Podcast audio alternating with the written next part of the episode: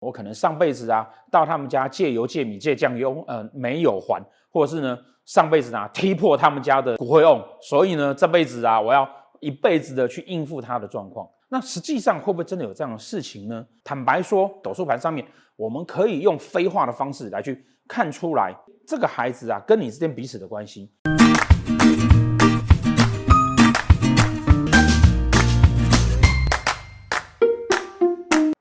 大家好，我打算呢录几支一系列哈，来讨论一下哈命理学啊哈，或者说一般世人啊，一般大家对命理学的一些看法。哦，那为什么讨论这个事情呢？因为很多时候啊，很多人都是因为他到处找很多老师算命都算不好，哦，或是老师算命算不准，但是呢，有的时候准，有时候不准，哦，所以呢，他开始觉得说，哎，不然，哦，我自己来研究，哦，但自己来研究的过程中间呢，又发现了，哎呀。各种各种讲法，他没有办法去分辨哪一个是对的。那为什么要这样子提呢？因为啊，有太多太多人啊，他自己的人生都是被这些错误的这样的观念所纠缠、所绑住的。所以，我们花一些时间呢来讨论这样的观念。啊，我们今天讲的什么？我们今天讲的就是啊，小孩啊，到底是来讨债还是来报恩的？就有人会觉得说啊，你这一那出息，这个小孩子一出事哈。哦就是来来你们家讨债的哦，或者说这个小孩子一出事哈，就是来你们家报恩的。那为什么会有这种论点呢？原因就是在于说啊，在古代啊的农业社会里面，哦，尤其我们讲说说，呃，实际上紫微斗数真正出现的时间，甚至于当今流行的八字真正出现的时间，哦，就是说我们现在流行的这些命理学，它真正完成的时间其实是明清两代。他的这种完成时间所听到的理论，你必须要去考虑到他的时代背景。明清两代啊，是中国农奴最高的时代，也就是说，它就是农业社会。农业社会呢，在看待人口这件事情，哈，它就有一个很清楚的价值判断。为什么以前人会讲说多子多孙多福气？因为生了很多的小孩之后，你才有人力来种田，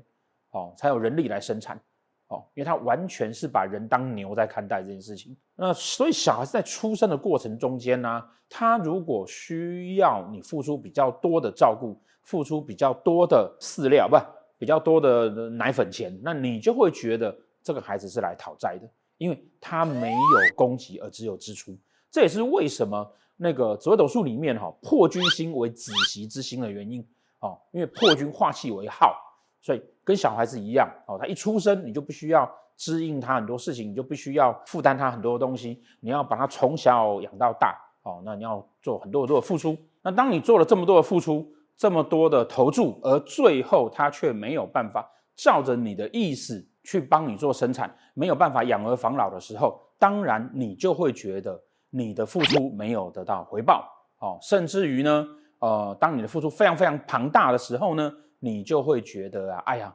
我一定是哈，惊喜小看贼，我一定是前辈子啊，哦，欠了他什么事情，所以他这辈子来把我要回去。哦，我可能上辈子啊到他们家借油借米借酱油，呃没有还，或者是呢上辈子啊踢破他们家的那个骨灰瓮，所以呢这辈子啊我要一辈子的去应付他的状况。哦，好，所以会有这样子的讲法。那实际上会不会真的有这样的事情呢？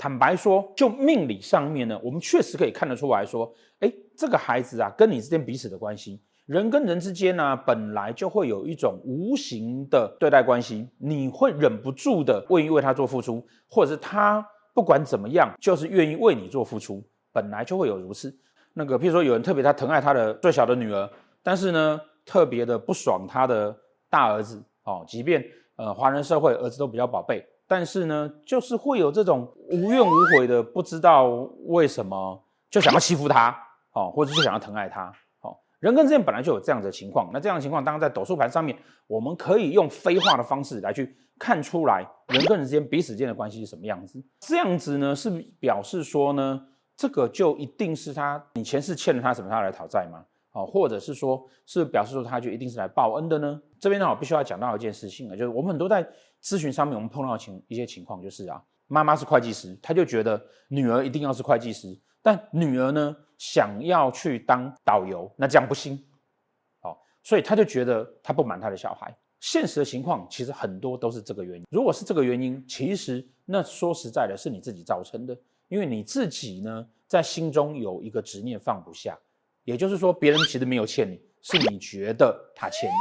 好，那排除这样之外呢，哦，你单纯的，哎，你就是对他很好，可是呢，他无由来的老是会给你惹麻烦，老是会给你出状况，或者是呢，嗯，可能一出生呢，好，身体状况就不好，就需要你要照顾他的。好，那会不会有这样的情况呢？当然会有，哦，当然会有。那一般来讲，哈，我们会看说，是不是你的那个小孩子的命盘有化忌在你的。哦，什么地方？哦，譬如说化忌在你的疾厄宫，你要为了他奔波；化忌在你的紫天线，为了他破财；化忌在财帛线，为了他啊，当然也是破财。哦哦，或者烦恼哦，当然会有这样的情况，这个是不可否认的事情。呃，来报恩的，当然也就是他是化禄给你的，不是化忌给你的。不过呢，这边我不需要讲一件事情哈，就是啊，每个孩子啊，其实在出生的时候啊，都不是他所可以决定的，也并不是呢他自己决定他要来到这个人世间的。而是我们赋予了他这个生命。那既然是我们赋予了他这个生命，那把它生成什么样子，把它变成什么样子，我们就好像制造工厂一样。那你是制造工厂，你做出来的车子出了问题，难道你不需要负责吗？有的时候，我们多看看自己的问题，才可以真正解决亲子问题，而不是去呃，因为你的孩子不听话哦，因为你希望他考医学院，他硬要去当演艺人员，而产生了冲突之后呢，你就只好到处去求神问卜，觉得说，哎呀，这个孩子啊，哈，你跟他有前世的孽缘，他就是来讨债的，哈啊，我还是要说哈，凡事啊，哈，哦，听到这样子的话，哈，其实啊，那个都是神棍准备骗你的钱的起手式，哦，因为一个真正啊，哦，有德性的修行者，或者是一个真正有德性的老师，他应该都不会这样跟你说。他要做的应该是要去帮你解决那个方法，而不是告诉你说你的孩子有多糟糕、多坏、多坏啊，你都没有问题。哦，两个人之间绝对不会只有单方面的状况而已，一定自己也有做一些不对的事。好，那这个是我们在学习命理的时候啊，很重要需要去了解的。很多时候，如果说我们不了解这样的情况，而硬要翻各种书，然后硬要去找到符合自己的答案。那这个时候，你学的东西当然就会是偏颇的，当然就会是歪掉的。那个不过是你在为自己的人生找借口，而不是真正的命理学。好，所以孩子到底是不是有来讨债或是报恩的呢？好，不可否认，会有一些一些小孩就是天生比较听话，会有一些小孩就是天生比较叛逆。哦，包含我们自己在帮人家做剖腹择日的时候呢，我们也会有这种选择。哦，可是我们通常都会跟客人讲说啊，我们原则上就是啊。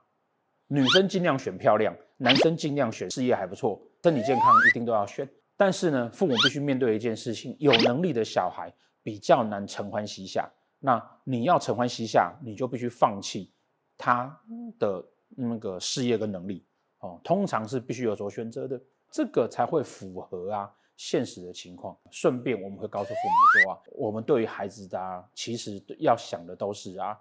他三十岁之后的世界。而想的不是啊，那个未来他要跟你的关系如何如何。当一般来说，孩子三十岁以后，你已经控管不了他了。这个时候，他能不能够保护好他自己，能够把他生活过得好，哦，那个才是啊，我们把他生出来之后啊，我们应该要对他负的责任，哦，而不是他也要来负责我们的责任。跟大家分享一下一些命理学的上面的观念，哦，才不会说有的时候啊。不是因为技巧上的问题，而是因为啊，我们常常会被一些传统观念所洗脑。洗脑了之后呢，你难免会有一些价值偏差，你没有办法可以通盘的去了解命理学对你人生的帮助。孩子到底会不会来跟我们讨债？如果真的有这件事情，那我们要感谢这个孩子，他是我们的逆境菩萨，他教会了我们要有耐心，教会了我们要更懂得沟通。好，谢谢大家。